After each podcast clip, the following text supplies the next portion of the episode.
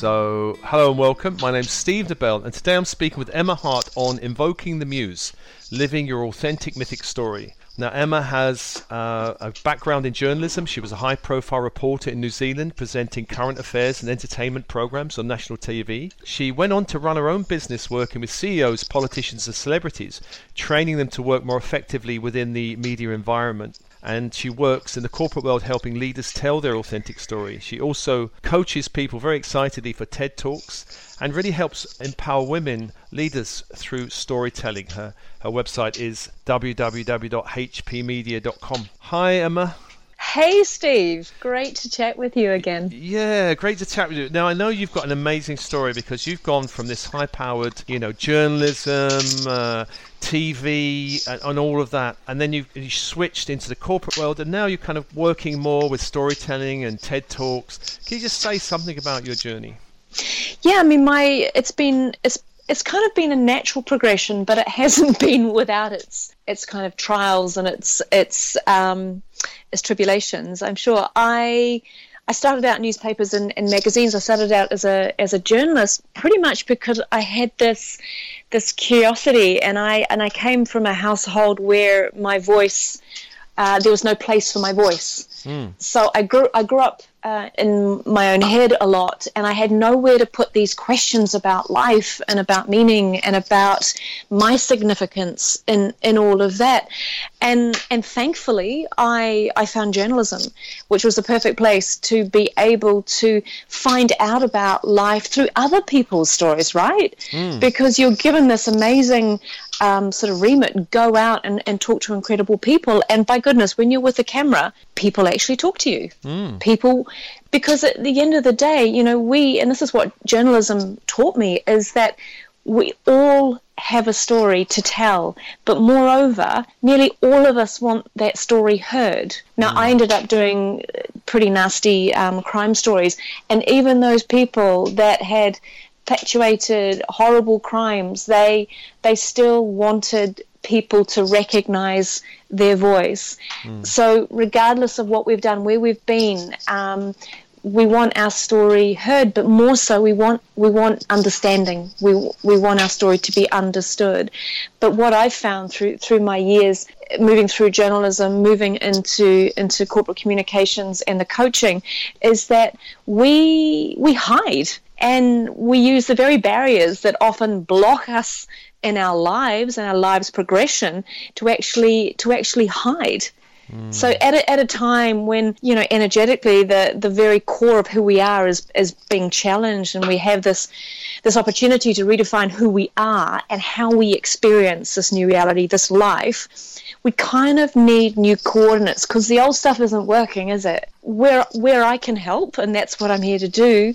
Um, it can start with us. It can start with our spirit and our bravery, and it can start with our story first so we can understand our own story so that we may help and inspire others to do the same. Well, I'm sure a lot of people listening will identify that it's kind of one of the miseries or problems in the modern world is that we're we're forced to, to live a limiting story, perhaps, which often involves hiding, as you mentioned, conformity and fitting in, playing the game. And you know, we're children. we we go through the education system, and we look at the world of adulthood and go, where do we fit in? How can I fit in? Where do I find my little slot? You know, in the in this great machinery mm. called adulthood. The problem with that is, of course that we start forgetting who we are, isn't it? Or we do forget who we are, and we start, which is what I did. Uh, I started shutting parts of myself down. Mm. I went into journalism because I I love people. I I learn through stories. Stories touch me. Uh, the power of people's bravery to tell stories beautifully touch me. And I went into journalism thinking this is what it was all about. But you know, I ended up in the very very competitive and, and highly toxic sort of television news environment. And it wasn't about so much touching people because I'm a feeler, I'm an empath. Uh, it was about being told, don't come back into this newsroom unless you've got tears on camera. So why I, what I thought I was doing was trying to figure out who I was through other people's stories. Uh, it turned into quite a, a, a vicious uh, environment whereby, in order to survive and literally thrive, because it was dog eat dog, mm. I had to start shutting parts of myself down, and that and that came at a huge cost. So I I remember seeing this as back in the in the late '90s, and uh, of course, you know, it, it, was all about big hair and big lips and big shoulder pads, mm-hmm. and I would see footage of myself and I'd be the sort of perfectly presented, pretty white porcelain doll, being very, very professional, but there was no light in my eyes. Mm, I had shut down to such an extent that I didn't even know who I was. I didn't recognize that person. But worse, I started to identify as like, that's who I am. I'm, I'm her. Mm. I'm this I'm this ice queen who is sent in to get people to talk when nobody else can make them talk.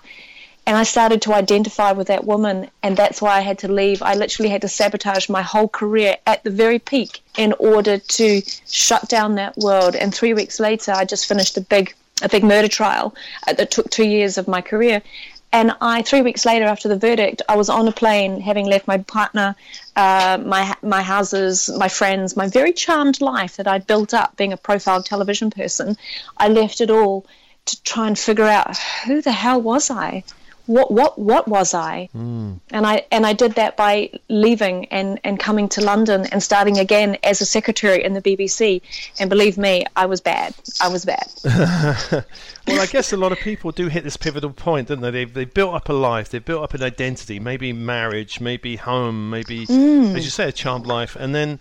But if it's not the life you're meant to live, you have to kind of abort that life. I mean, I recognise that one. I'm sure a lot of people listening will recognise. Even for some people, that life may be painful life, but for some, as you say, it may be a charmed life. But still, we need to abort that life. Can you say something about this transition from your old identity to a new one? It was. Um, it felt to me like life or death. It felt like, and I, I've had these subsequent feelings of I have to do this or or shut down more parts of myself, which to me equates for death. Because what I know about the spirit and the soul to be true for me is that if if I'm not moving forward, then I'm I'm not living. Mm. If I'm staying in an outdated modality that doesn't resonate, that's not that's not feeding me, that's not helping myself and others to to to, to, to progress, then I'm I'm not where I should be. So literally, I had to start again and try and figure out piece by piece and let go of a lot of stuff that I really tried to make fit in my life. Hmm. Um, I had to let go of, of, of, of, a lot of things.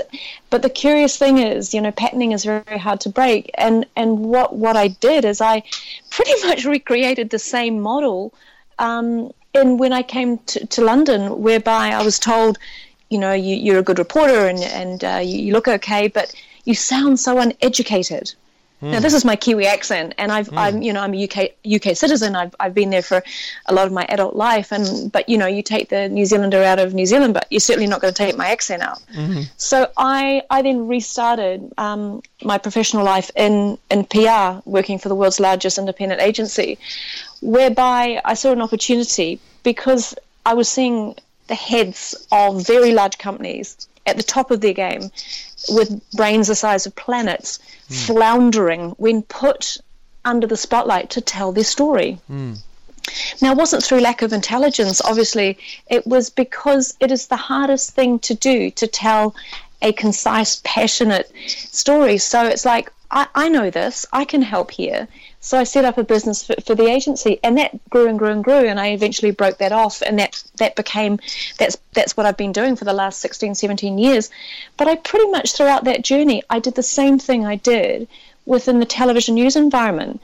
I hollowed myself out mm. to be what I thought they wanted me to be in order to not fail, to succeed, to fit. Mm. Now here I was, I was standing, you know, in this corporate boardroom in these knockoff Louis Vuittons, and I'm just like, hang on a minute, my shoes aren't the only thing that's fake in this boardroom. Mm-hmm.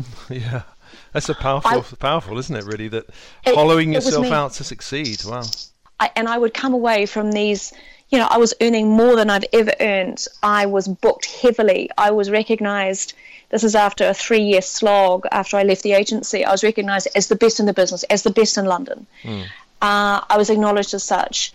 So, why, at the end of these very very you know powerful sessions that I was holding with with heads of business. Why was I feeling so so low? Why was I feeling you know bereft? Mm. What was wrong with me? And I'd done it again. I was leading this charmed life. The toll was huge.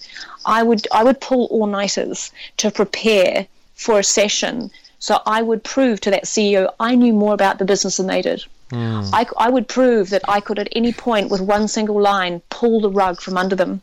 And this is and this was my methodology of methodology of coaching.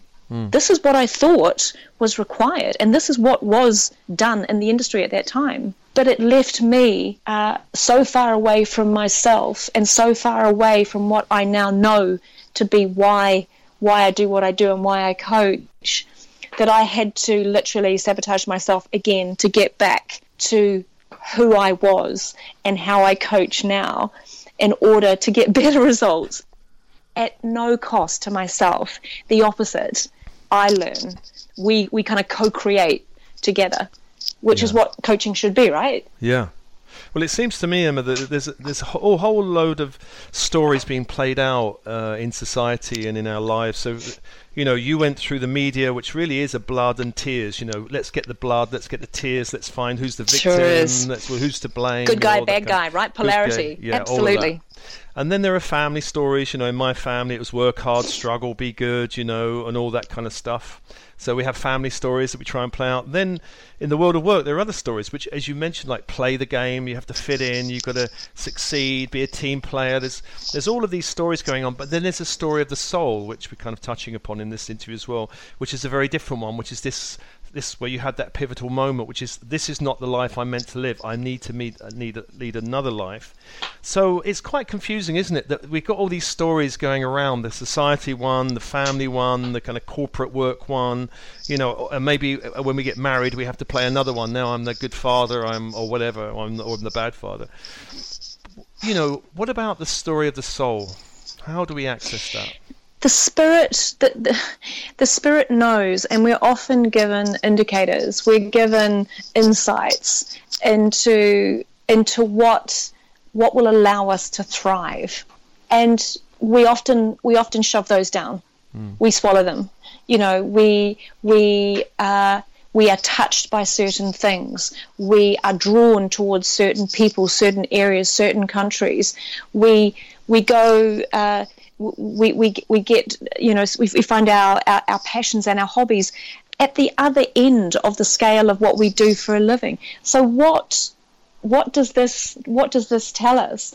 And it was, you know, I, again, I, I tell a, another story in my journey that hopefully makes sense um, to those listening. Is that here I was working in this again high end charmed coaching uh, world and, and and doing well and I'd I'd found I'd found my place I was I was working more empathetically with people and I was working on a on a more on a more soul level if you like but I felt I, I still wasn't I still wasn't there hmm. and it and it took another a, a, another disruption. I didn't sabotage this time, so I've learned something clearly. Um, it's just that my, my father uh, had Alzheimer's dementia and it was getting really bad, and I knew that I was going to need to come home. I'm an only child come home to New Zealand, that is, after 13, 14 years in, in, in Europe, in London, to come home and, and nurse him.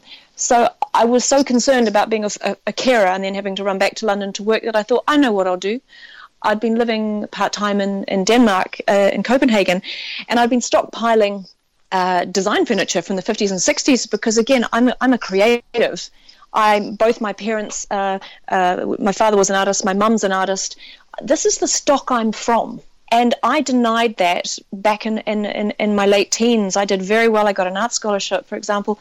But I was so worried about living this tortured life as a as an artist that I went to the other extreme. I was like, right, I, I need structure, I need deadlines, I need I need a ladder to be able to climb. That, that that's how I'm going to get get around this, navigate this this this world. So I went I went to the went to the other end, but you know, we are never all one thing.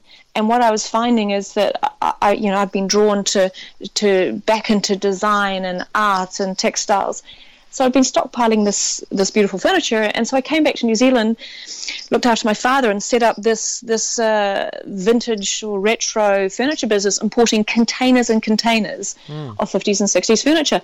Well, this this flew this business flew. I had no experience in retail. I had no experience in importation. I had limited experience in, in, in design.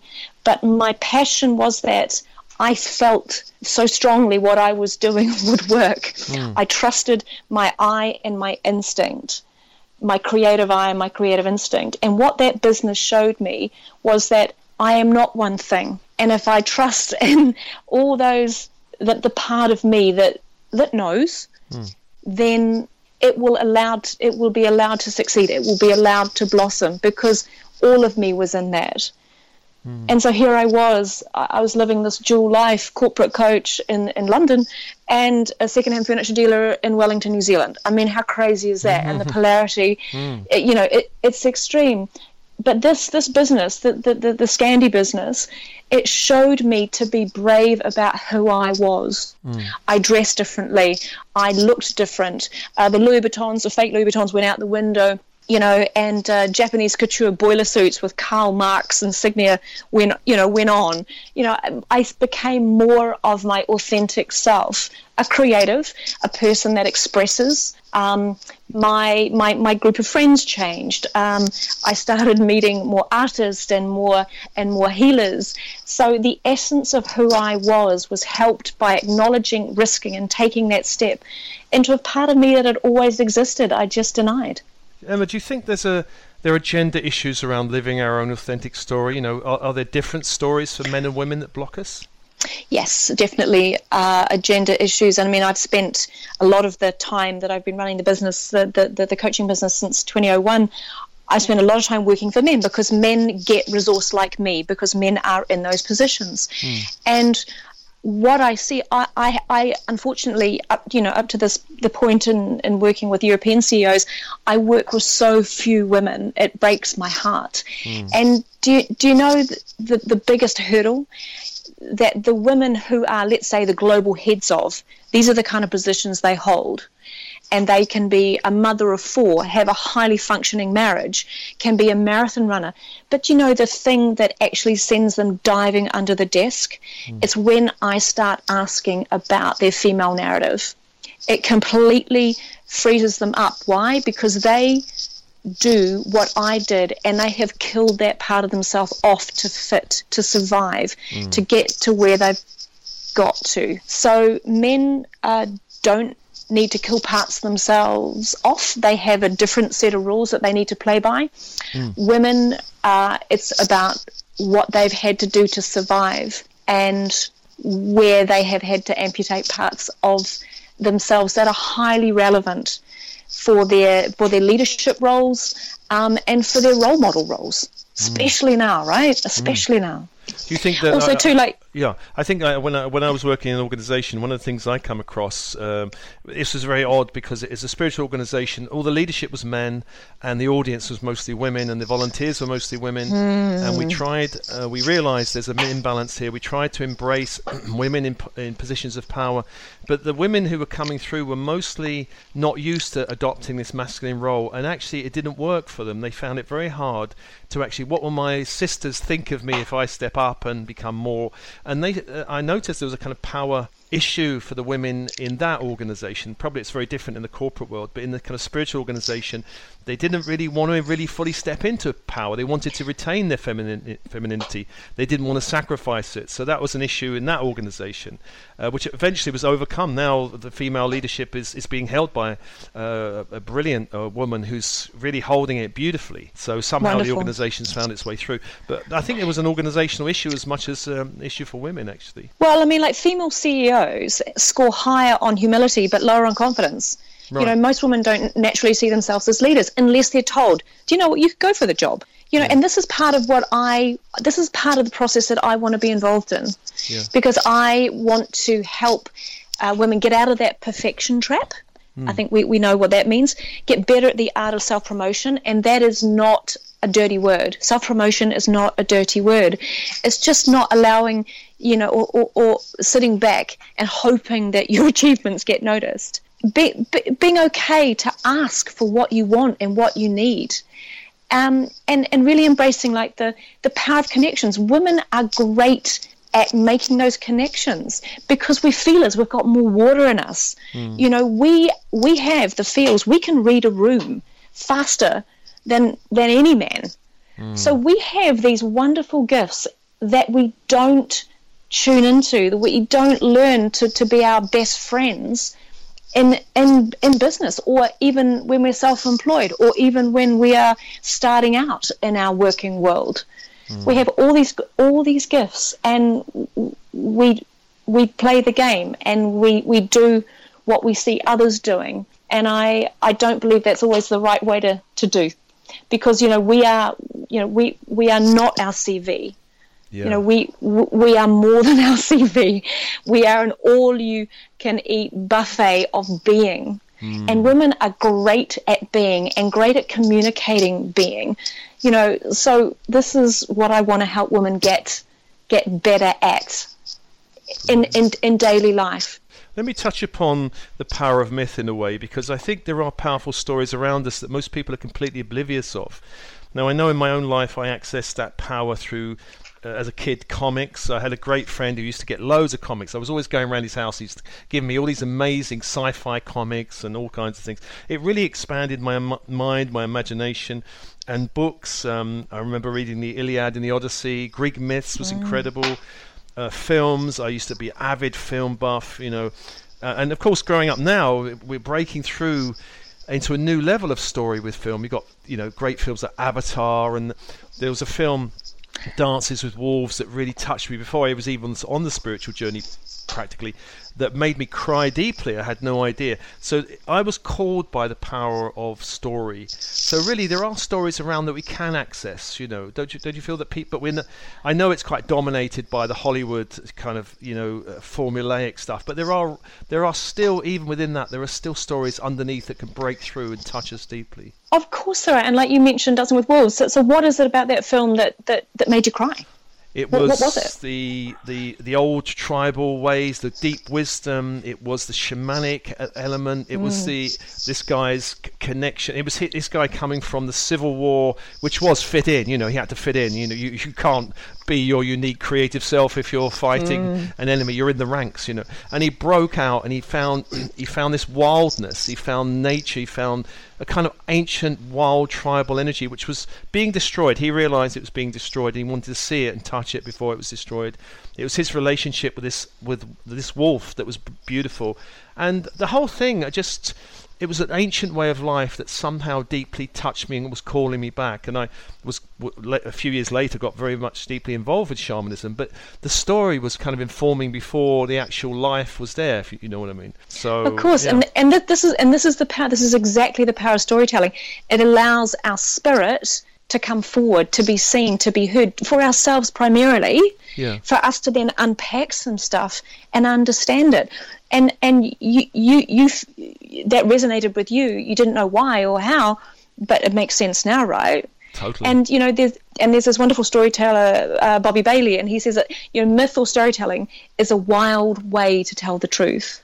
And, and he, you know, he, he he explains it, which I love. Is myth is a form of thinking, mm. and he says again, it's it's a beautiful line. If you're not conversant with myth, your ear is out of tune. Now, again, this is storytelling and myth. It's like what we tell our kids, and it's it's it's what we've been raised on because it's a kinder and gentler way to see, to view, to experience the world.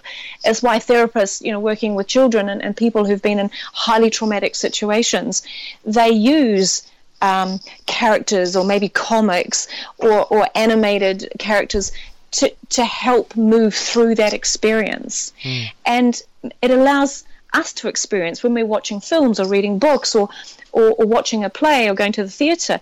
We can put ourselves there, mm. but it's hmm. about tuning our ear to the stories to stories beneath, so we can then get in tune to the sto- our stories that that lies beneath. Do you think it's uh, it's a question of aligning with our true story, or is it a question of rewriting an old story into something new? I I think that the the, the spirit the spirit knows, the soul, the soul knows in the direction that it would like to go if we stop messing with it. So it's about it's about listening. It's about feeling, mm. and this is the beauty of of you know mentioned the the work I've done with with with TED um, TEDx talks, and it, that has been such a privilege and honestly the hardest work I've ever done as a coach, because you know TED is not about pitching a business, selling stuff. Mm. It's about inspiring people to be, think, and do something differently through the power of your narrative, through the essence of who you are, of your story, of your struggles, all of your brilliance and ugliness. And coaching that out of out of out of somebody it's it's a massive responsibility because it can be their life's work mm. and it, it is and it is the very essence of their soul's direction that you are that you are coaching. And i you know i it's a massive privilege.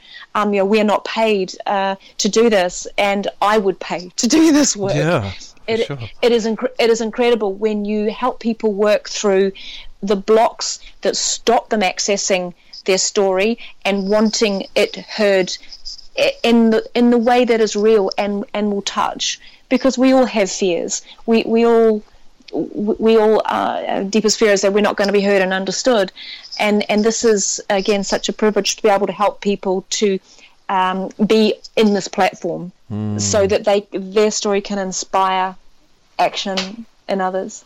I love TED TED talks. I absolutely loved it. When I was in my twenties, I was quite depressed. I was living a, a, life which was not my life, and that led to depression. And when I started uh, hitting this alternative world, one of the things I realized was inspiration was something I needed every day to mm. live, you know, and it, it, to inspire is to breathe in, isn't it? To but to breathe in something, a different quality of energy, a different quality that uh, that, that touches my imagination.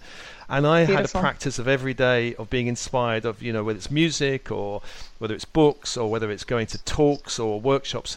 I needed it just to kind of neutralize my old way of the old stories, my old sense of identity. So it seems to me that um, stories are linked to a, a, sense of identity, which is linked to our direction. So if we change the story or align with a new story, we're feeling we're aligning essentially with a new identity and a new dire- direction. Would you would you say that's true?